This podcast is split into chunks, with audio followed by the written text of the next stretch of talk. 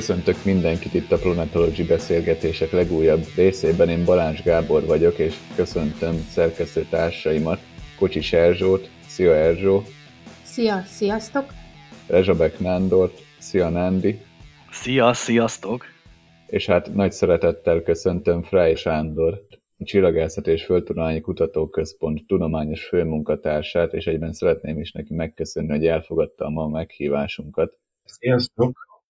Mi más lehetne a téma, mint a Jupiter, tehát ha éppenséggel kinézünk bármelyik derültestre az égboltra, akkor egy nagyon fényes csillagot fogunk látni. Ez nagy valószínűséggel a Jupiter lesz, ami évtizedek óta legfényesebben ragyog az éjszakai égbolton. És hát Jupiter kutatása lesz ma a fő téma, de azon belül is egy nagyon specifikus és egy konkrét projektet fogunk megtárgyalni. Sándor, mi lenne ez a projekt? Hát ez ugye a ez a űrszonda, amiről beszélünk, ez a, ez a Európai űrügynökségnek a JUICE nevű űrszondája. Ugye eleve egy jó rövidítés, és mondom, sokat gondolkoztak rajta, mire kitalálták. Ez a angol Jupiter Icy Moons Explorer, tehát a Jupiter jeges holdjainak a felderítésére induló küldetés, és az jövő áprilisban indul elvileg egy Ariane 5 rakétával, és nem kevesebb, mint 8 év múlva fog elérni a Jupiter rendszerébe, és ott pályára áll a Jupiter körül, és hogy a neve is mutatja, annak a jeges holdjait fogja tanulmányozni. Ez a jeges holdak, ez a, a, né, a Jupiter négy nagy, a galilei féle holdja közül három. Ugye az Io nem, az egy, az egy vulkanikus hold. Az Európa, a Ganymedes és a Callisto. És ezen belül is a Ganymedes lesz a fő célpont, mert a körül e, majd pályára is fog állni a tervek szerint 2034 vége felé, és ez, ezzel az első olyan űrszonda lesz, amelyik egy másik bolygónak az egyik holdja körül pályára áll, és akkor ezt közelről fogja majd vizsgálni. Nekem ugye így az első gondolatok között szerepelt, hogy nagyon jó, hogy az ÉZA is ugye belép ebbe a körbe a külső naprendszer, de valójában ugye nem ez az első alkalom, mert itt ugye még a, a Saturnus Titán holdjának a kutatása kapcsán ugye egy európai egység is Hó, annak persze, idején komor persze. szerepet vállalt, de ugyanakkor, ahogy így a előzetes híreket, illetve információkat az ember néz, hogy ez akkor is egy kiemelkedően komoly ÉZA misszió, tehát első az elsők között ezt Persze, hát ez mondani. önmagában véve is, tehát akár ÉZA, akár nem, ez, ez önmagában véve is egy nagyon nagy, nagy felszereltségű űrszonda lesz. És hát, ja, azért, azért ne felejtsük, hogy az ÉZA például a, a Rosettával azért üstökös kutatásba is részt vett. Ugye a Rosetta is járt azért elég messze, mire el, el, addig barangolt a naprendszerre, mire ugye el érte ezt a Csúrima Gerasimenko üstökös, tehát azért nem teljesen gyakorlatlan az ÉZA az ilyen bolygókutató projektekben. Ez egy nagy küldetés, tehát drága is küldetés is. 2012-ben döntöttek róla, hogy ezt fogják megvalósítani, de hát maga nyilván nem magának az űrszonda ötlete, ez már sokkal sok, sok évvel korábbra nyúlik vissza, tehát hogyha ezeket mind összeadogatja az ember, akkor mondjuk most van 2022, mondjuk 12-ben döntöttek róla, az már eleve 10 év, és akkor még 8 évig fog el menni a Jupiterig, és akkor ott, ott is még egy pár évig működik, tehát azért gondoljunk bele, hogy aki ezt annak idején elkezdte ezt a projektet, az addigra már hát bőven nyugdíjba fog menni, és akkor még jó, hogyha megéri, hogy ez a program meg is valósul. Tehát ezek a, ezek a bolygókutató űr küldetések, ezek azért hosszú távra szólnak. Nem olyan, mint a tudományos fantasztikus irodalomba vagy a filmekben, hogy egy szempillantás, és már is ott termünk a, a, Jupiternél, vagy egy óriás bolygónál, és akkor ott azt vizsgálgatjuk.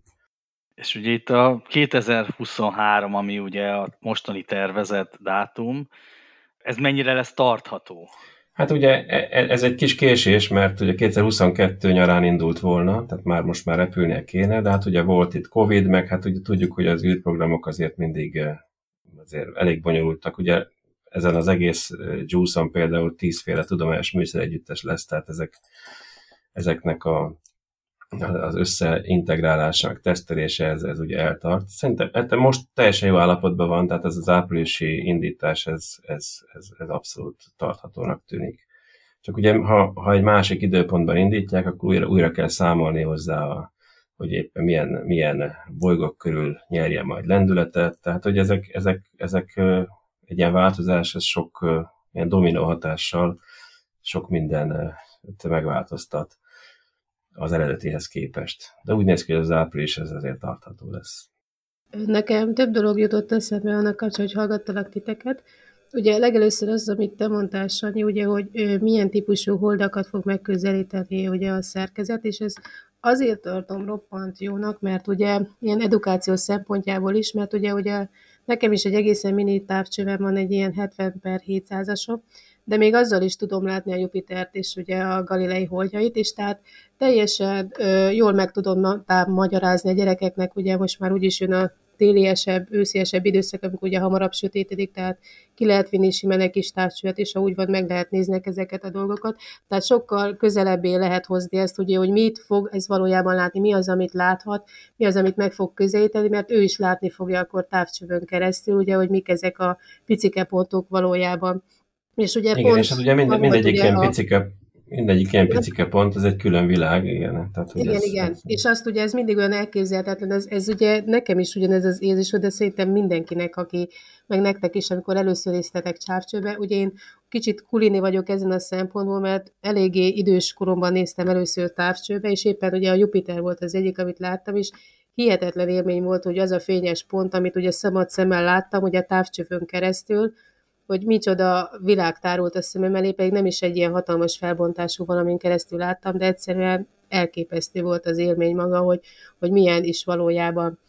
És ugye pont ma volt ugye a, a nevelőtestnérnél szó, mert a kollégáim most már rájöttek, hogy érdemes mindenfélét mondani nekem az ilyen főleg ők az ilyen szuperhold típusú megjegyzéseket, hogy, mondta, hogy megjegyezte az egyik kollega nőbb kémia szakos, tehát szegény megpróbálta összerakni az információt, hogy a gyerekek beszéltek valami bolygóról, ami nagy lesz most, ugye tudom, hogy miről van szó, hm. és ez, tehát ez már benne van a köztudatban, tehát pont érdemes is erről beszélni, de amit a Gábor is mondott, hogy a, ugye a Jupiter most annyira így terítékre terült így a köznyelben is, hogy nem is olyan rossz, hogy tényleg egy olyan missziót hozunk elő, ami ezzel kapcsolatos, mert tényleg most egy kicsit így a bulvárosabb rész felől el tudjuk tolni a tudományosabb ismeretteljesztés felé, ami szerintem roppant jó, és, és ez tényleg egy írtó érdekes és izgalmas misszió, és pont ezek a fiatalok, akik most hallják ezt a indítást, meg látni fogják, ők ugye még egészen jókorban lesznek ahhoz, hogy ugye ki tudják várni még a végét is, tehát ők még abszolút nem ilyen nyugdíjas korban lesznek.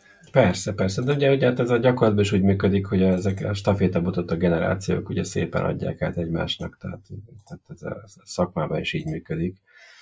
Hát ez benne van a pakliban. És ugye itt, itt elsősorban nem is feltétlenül csak a Jupiter lesz ennek az egésznek a célpontja, hanem maguk az, maga ez a három hold, amelyeknek ugye az a, az a különös izgalmas tulajdonsága, hogy ezeknek a jeges kérge alatt, gondol, vagy úgy tudjuk az eddigi méréseink alapján, hogy valamilyenféle folyékony víz, óceán húzódik, és ugye ha már valaki vizet emleget, meg folyékony vizet, akkor mindjárt a következő dolog az a, az a valamilyen élet le, lehetősége. Ugye nyilván egy élet lehetőség, tehát mondjuk egy mikrobiális élet lehetőségét egy ilyen szondával, ami akár pályára áll egy hold körül, nem lehet bizonyítani, de a körülményeket le lehet tesztelni, milyen mágneses tér van ott, milyen hőmérsékletek vannak, vannak repedések azon a jégen, és itt tovább. És tehát, tehát fokozatosan kell adni, előkészíteni egy majdani olyan szondát, amelyik mondjuk leszáll egy ilyen holdon, és akkor ott esetleg helyszínvizsgálatokat végez. Tehát ez, a, ez, a, ez az izgalmas része a jeges holdaknak, hogy, hogy rajtuk ilyen, ilyen folyékony vízóceánokat sejtünk. A beszélgetésünk során említetted, hogy hosszú lesz az odaút, Terveznek-e bármit a tudósok az út során, tehát lesz-e bármilyen kutató munka addig, ameddig eljut az űrszonda? Hát ugye azért az idő nagy részében semmit, tehát ugye a, a, az űr, a világűrt nem, azért, nem véletlen hívják űrnek, mert praktikusan üres. De, de hát ugye az, hogy ugye azt, azt szokták értetlenül fogadni az emberek, hogy miért, miért kerül ez 8 éve, hogy ez oda jusson. És mindenki emlékszik a, például a New Horizons szondára, amelyet a, Jupiter, amelyet a Jupiter mellett elküldtek a Plutóhoz, ugye nagy különbség, ugye ez gyorsabban ment, nagy különbség az, hogy az nem, ke, nem, nem kellett, hogy pályára álljon a Jupiter mellett. Most ahhoz, hogy egy hogy a naprendszerben egy, egy, egy üres pályára tudjak állítani egy bolygó mellett, ahhoz nagyjából úgy kell odaérnem, hogy nagyjából stimmeljen az én űrszondám sebessége, meg a bolygónak a napköli keringési sebessége. És ez a nagy dolog, hogy ezt úgy kell megoldani, és erre a világ üzemanyaga nem elég, tehát ennek a, ennek a juice-nak is a, hát körülbelül nem egészen 5 tonna a, a start tömege, és ebből 3 tonna az az üzemanyag. Tehát a, a, az összes értékes cucc, ami a, a műszerek, meg a, meg a berendezések, arra csak nem egészen két tonna jut. És ez azért van, mert egyszerűen ezeket a manővereket egy ekkora tömegű testtel, ezt, ezeket el kell végezni, és ezért ez nem is elegendő, hanem a, a naprendszer mindenféle bolygói körül megközelítik, és ott, ott, ott egy kicsit a, a bolygó gravitációs terében megváltoztatják a sebességének az irányát, meg a nagyságát, és akkor ez úgy van meg, megkomponálva, kiszámítva precízen, hogy ezek, közül, ezek után, a, az elrepülések után egy adott időben akkor ott legyen, ahol a Jupiter, és körülbelül ugyanazzal a sebességgel a Jupiter, és akkor be tudják kapcsolni a hajtóműveket, és akkor le tudják fékezni annyira, hogy pályára állhasson az adott bolygó körül. Ugye, tehát majd mit fog csinálni, ez volt az eredeti kérdés. Ugye, ha 23 áprilisában elindul, akkor 24 augusztusában visszaér a Földhöz, méghozzá egy olyan különleges eset, hogy először a Hold, aztán a Föld körül, hát ugye nyilván kettő közel van egymáshoz, tehát rövid időn belül a hold meg a föld körül fog elrepülni, itt megváltoztatják egy kicsit a sebességét, és akkor egy évvel később meg a Vénusz körül kap egy lendületet, és akkor 2026-ban még visszajön a Földhöz, meg még 2029-ben is visszajön a Földhöz, és akkor ugye 31-ben, 2031-ben jut el a Jupiterhez. Most, hogy ezen, ezeken, ugye ezek, ezek persze izgalmas pillanatok lesznek a, a, az útvonala során, mert akkor azért, azért nagyon pontosan kell, kell elrepülni ezek mellett a, az égitestek mellett, hogy pont azt a lendítést kapja, amit a, amit a szakemberek megterveztek. Most van róla szó, hogy amikor áthalad a fő kisbolygóvön, tehát a, a Mars és a Jupiter pályák közötti térségen, akkor 2029-ben egy, elhalad egy kisbolygó mellett, ez a Róza nevű kisbolygó, de hát ezt nem tudom, erről, erről van-e már döntés, de ez, ez, egy, ez egy mint egy lehetőség felmerült. Tehát, hogy egy valamit mégiscsak csinálna útközben, ami valami tudományos megfigyelés volna. De azért alapvetően 8 év, 8 év az, az ilyen üres járat. Igen, viszont ami érdekes, mint hogy előbb már fölvetettél, hogy ugye itt a, a ugye kéreg ezeknél a vizsgálandó Jupiter holdaknál ugye a jég, és ugye említést tettél az alattuk található óceánok ról is. Ami érdekes, ugye mindig az Európa kerül ilyen szempontból napirendre, de ugyanakkor most ez olyan szempontból is szerintem egy fontos misszió, hogy itt a Callisto meg a Ganymedes esetében is ezt most nyilván nem is egy penetrátorra, vagy nem egy in situ kutatásra, de valamilyen formában végre ezeket is vizsgálni fogják.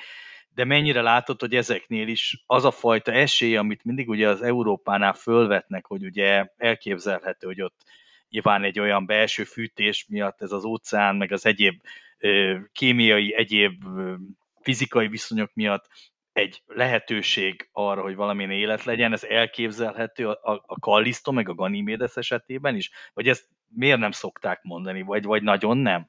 Nem tudom, hogy miért nem szokták, mert a Ganymédeszen a tudomásom szerint ott is ez, ez egy legalább annyira bizonyított dolog ez az óceán, mint, mint hogy a Kalisztóban nem vagyok egészen biztos, ennek utána kéne nézni, de lehet, hogy még ott is. Ez az, ez az élet lehetőség egy kicsit azért ez egy, ez egy nagy, nagy logikai ugrás, ezt, ezt, ezt persze azért szoktuk mondani, mert ez egy borzasztó érdekes dolog, ugye az emberiség keresi az életet a Földön kívül, és, és ugye ez a, a naprendszerben ezek azok a helyek, ahol egyáltalán mondjuk a Marson kívül, ahol ugye szintén azért a felszínen nem igazán, de mondjuk, mondjuk ott is, ha belegondolunk, akkor a Marson is mindig fölröppen egy-egy mérés, hogy akkor a, a, a felszín alatt x kilométerrel van valamilyen víz, folyékony víztest. Ezeket általában radarmérésekből szokták feltételezni, aztán utána két év múlva megjelenik egy cikk, hogy az mégse víz, hanem valószínűleg jég, szóval tehát nehéz. Legyünk óvatosak. Igen, tehát az ember konz... tehát, de a, a, lényeg az, hogy az ember ezt, ezt nagyon keres, és hogy bele is lehet abba a hibába esni, hogy akkor mindjárt, mindjárt szinte elfogadjuk azt, hogy ott akkor biztos valami ez ilyen, ilyen kis baktériumok kuszkálnak ott egy egy, egy, egy, egy óceánba, hát ezt, erre azért ez a küldetés nyilván nem lesz alkalmas, hogy ezt, meg hát nem is tudom, hogy milyen küldetés lesz erre alkalmas, de mint távlati cél ezt mindenképpen érdemes szem előtt tartani, és hát ugye a döntéshozóknak, meg a közvéleménynek ezzel azért valljuk be, hogy itt kicsit ilyen, ilyen szarkasztikus, el, előveszem a, a szokásos szarkasztikus hozzáállásomat, hogy ez azért, ezzel azért jól el lehet adni egy ilyen küldetést, hogy, hogy ilyesmit csinálnak, az közben persze felfedeznek rengeteg érdekes dolgot magukról a, holdakról, meg a bolygóról, meg a mágneses térről, meg a stb., de az, az ugye az, ha csak, ha csak ez lett volna az indok, hogy oda küldjünk valamit, akkor ez nem is, hogy, hogy finanszírozzák ezt a, az egész drága küldetést. Egyébként az az érdekes, ugye, hogy kérdeztétek, ugye, hogy mi történik útközben, miközben halad a szóna. Ugye nekem mindig az szokott lenni az első, hogy ez, ez a hogyan gyömöszöljük be mindent egy rakétába, amit ugye beszélt is arról, hogy, hogy mik az ilyen szempontok ilyenkor, hogy az, az ilyen fontossági szempontok, meg ugye az, hogy útközben, hogy halad, ugye mi az, ami veszélyforrás lehet ugye szegény szondára nézve, mert ugye az sem eléges, hogy elindítjuk egy ilyen hosszú úton, aztán végül is vele bármit történhet, de mik? Hát ugye nagyon-nagyon kis valószínűséggel akár neki is ütközhet valamilyen kis apró égítésnek, de mondom, ez annak annyira kicsi valószínűsége, tehát ez még sose, sose fordult elő. Annak idején a, a, a, az, az, a, a naprendszer kutatás hajnalán még, még azt gondolták, hogy a, hogy a külső naprendszerbe küldött űrszondák azok, azok a kisbolygőben való áthaladás közben ott, ott óriási veszélybe vannak, mert ott olyan sűrűn vannak a kicsi égitestek, hogy ott biztos nagy, nagy az ütközés valószínűség. Egyébként nagyon érdekes, hogy ez egyáltalán nincs így, tehát az embernek van valami rajz vagy kép él a fejében, hogy ott van egy kis bolygó, ugye ezt szoktuk látni lerajzolva, ilyen, ilyen, ilyen művész elképzelése. Tehát az, az igazán nem annyira sűrű, mint ahogy azt, azt ugye elképzeljük. Tehát nagyon kicsi a valószínűség, hogy mondjuk neki ütközik valaminek, és emiatt tönkre megy. Ami esetleg még érheti, az valamilyen kozmikus sugárzás, nagy energiájú részecske, ami ott tönkretesz valamilyen eszköz. De hát ugye erre azért föl vannak készülve, tehát ezek, ezek a berendezések úgy vannak megtervezve. Az igazán fontos berendezések azok redundáns módon, tehát kettő van belőlük, és akkor, ha az egyik tönkre menne, akkor ott a másik.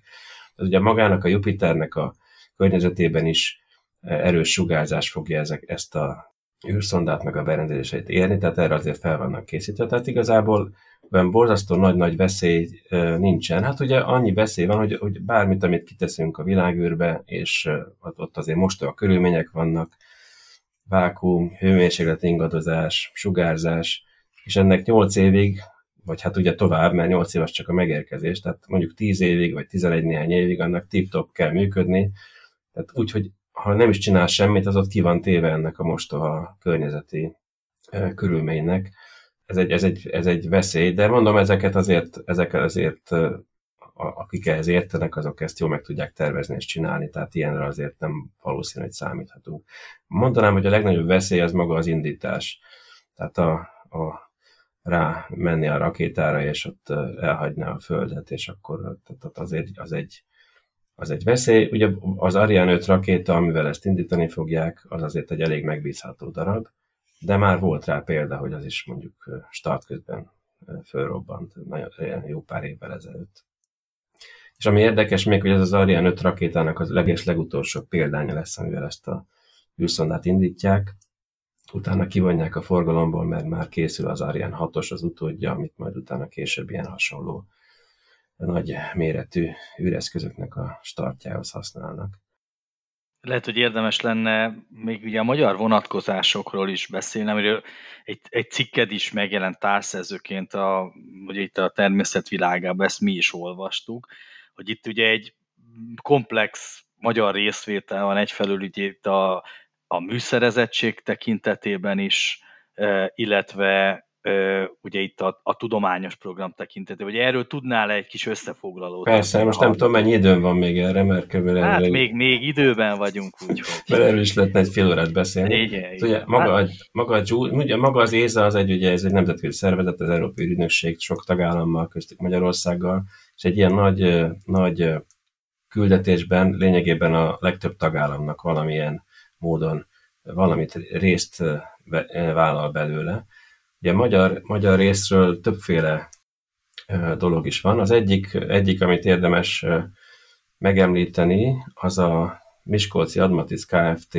amelyik a, a, a hőtani tervezést és a, ez, az ő, ez az ő profiljuk alapvetően, ez a hűtés megoldása. Ugye nagyon fontos ez a, ez a hőtani tervezés, ugye mes, mond, mondtuk már, hogy a, hogy a világűrben mindenféle extrém körülményeknek vannak kitéve ezek az üreszközök, ugye az a fele, amelyiket, meg, amelyiket a nap süti, az, az nagyon föl tud melegedni, ugyanakkor az a fele, amelyik, amelyik az árnyékban van, az pedig le tud nagyon hűlni, tehát itt, itt, itt, több, itt 100 fokos nagyságrendű különbségek lehetnek, és maguk a berendezések, amik benne vannak, ezeknek van egy üzemi hőmérséklet, amit valamilyen módon tartani kell, tehát ezeket, ezeket, ez egy nagyon komoly feladat, egy ekkora üreszköznél, hogy ezt rendesen megtervezzék, ezeket a hűtőket megépítsék.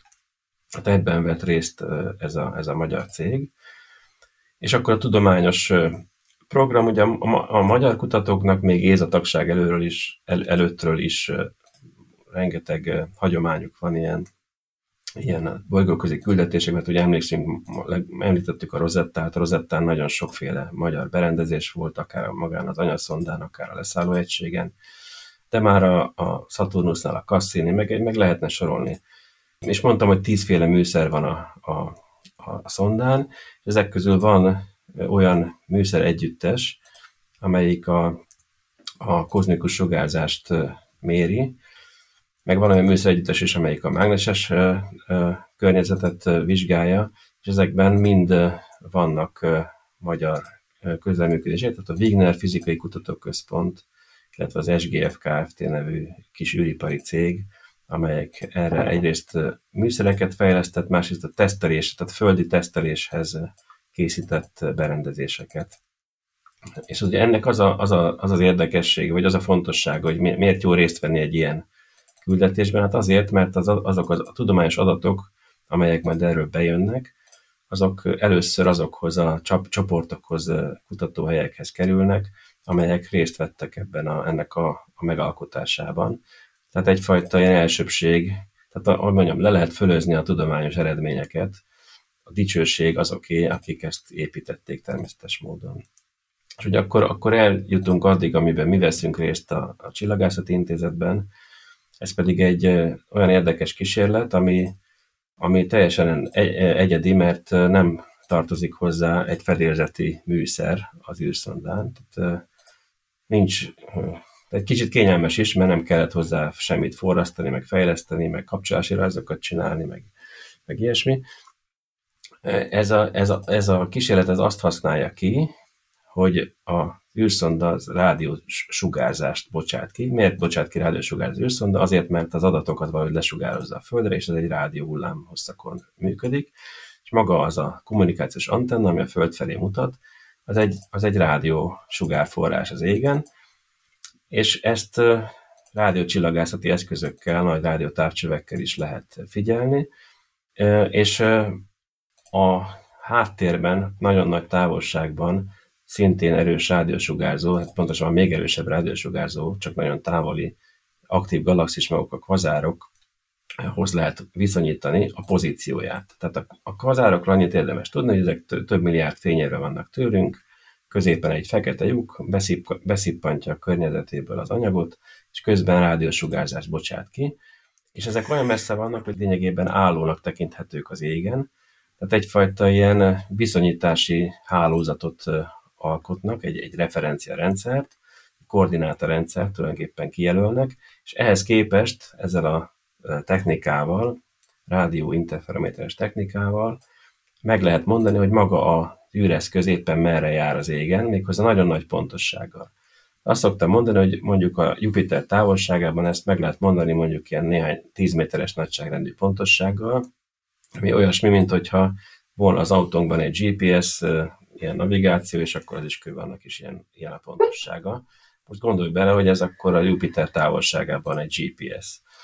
Tehát ilyen, ilyen pontosan meg lehet mondani, hogy hol jár a, a, az űrszonda a távoli kvazárokhoz képest a, abban a re, viszonyítási rendszerben, ami az égen van.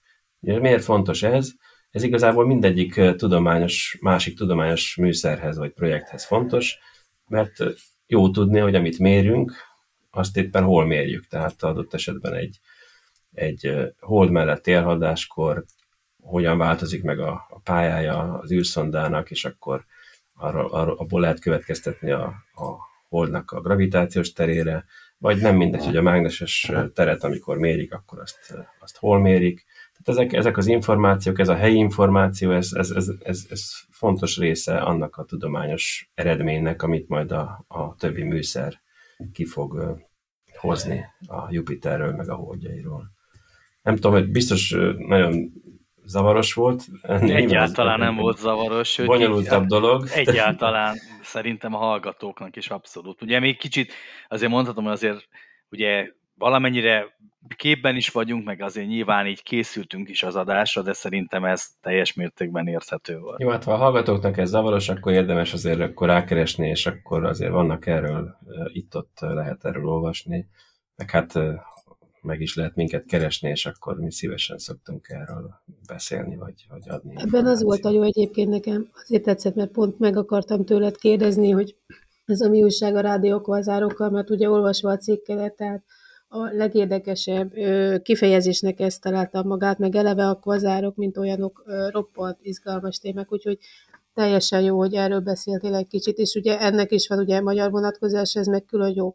Meg ami tetszett nekem, amit ugye így elmondtál, ugye, hogy, hogy nem csak ugye budapesti intézmények vettek ebben részt ebben a fejlesztésben, nekem az kimondottan öröm volt olvasni, hogy egy Miskolci cég is részt vett, tehát ugye, hogy nem csak ennyire így centralizálva jelenik meg ez a dolog, hanem úgymond vidéki is felépett, ugye ez nekem, aki ugye alapjában véve ugye egy vidéki ember vagyok, ez kimondottan jó érzés volt látni, ugye, hogy, hogy máshova is lekerült a, a fejlesztés, és ugye más, másabb, úgymond kisebb cégeknek is van enben esélye, ugye nem csak ugye feltétlenül ugye a Csillagászat és Földtudományi Kutatóközpont tud megjelenni ebben a projektben, mint ugye... Nem, hát azért, azért, azért maga, tehát a, igen, tehát azért, azért az űripart, meg a kutatást, ezt nem érdemes feltétlenül összekeverni, tehát a, a, a, mi, a mi kutatóközpontunk az végig a tudományjal foglalkozik, de az, hogy valaki ezt a hardvert megcsinálja, az egy, az egy nagyon kemény és, és profi ipari munka, és egyébként mondtad, hogy kis cég, hát annyira nem kis cég egyébként, ez, ez, ez, ez az egyik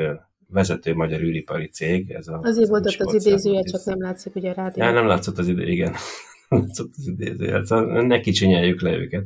És hát ugye nekik is sok évtizedes munkájuk van abban, hogy egyáltalán ilyen, ilyen megbízásokat el lehet nyerni, és meg lehet csinálni. És ugye azt se felejtsük el egyébként, ugye, ugye ki ezt az egészet, hát ezt ugye az adófizetők fizetik, de Magyarország tagja az Európai Ügynökségnek, az azt jelenti, hogy a Magyarország befizet a, az Európai ma, Magyar kormány, vagy a költségvetésből befizetnek egy bizonyos összeget a, az Európai Ügynökségnek a költségvetésébe, és ezt az ÉZA osztja vissza, lényegében a megbízásokat ebből fizeti. Tehát végső soron azért, azért ezeket a nemzeti kormányok fizetik, ezeket a, ezeket a munkákat. Tehát amit mondjuk a magyar cégek járultak hozzá ehhez a, a, a, a JUICE-hoz, azt, azt végülis Magyarország, végső soron Magyarország hozzájárulásaként foghatjuk föl, és hát ugye így áll össze a nagy kép, a nagy, a nagy bonyolult űrszonda, többféle országnak, többféle intézménynek a, az együttműködésével. Véleményem szerint ennél jobb zárszót nem is találhattuk volna, szóval szeretném megköszönni Fráj Sándornak, hogy itt volt velünk és elfogadta a meghívásunkat. Szeretném megköszönni Kocsis Erzsónak és Rezsebek Nándornak, hogy ma is velem voltak. Értek köszönjük szépen a megtisztelő figyelmüket, hamarosan jelentkezünk a következő planetology beszélgetésekkel, és további szép estét kívánunk mindenkinek. Sziasztok! Sziasztok, köszönjük szépen! Sziasztok!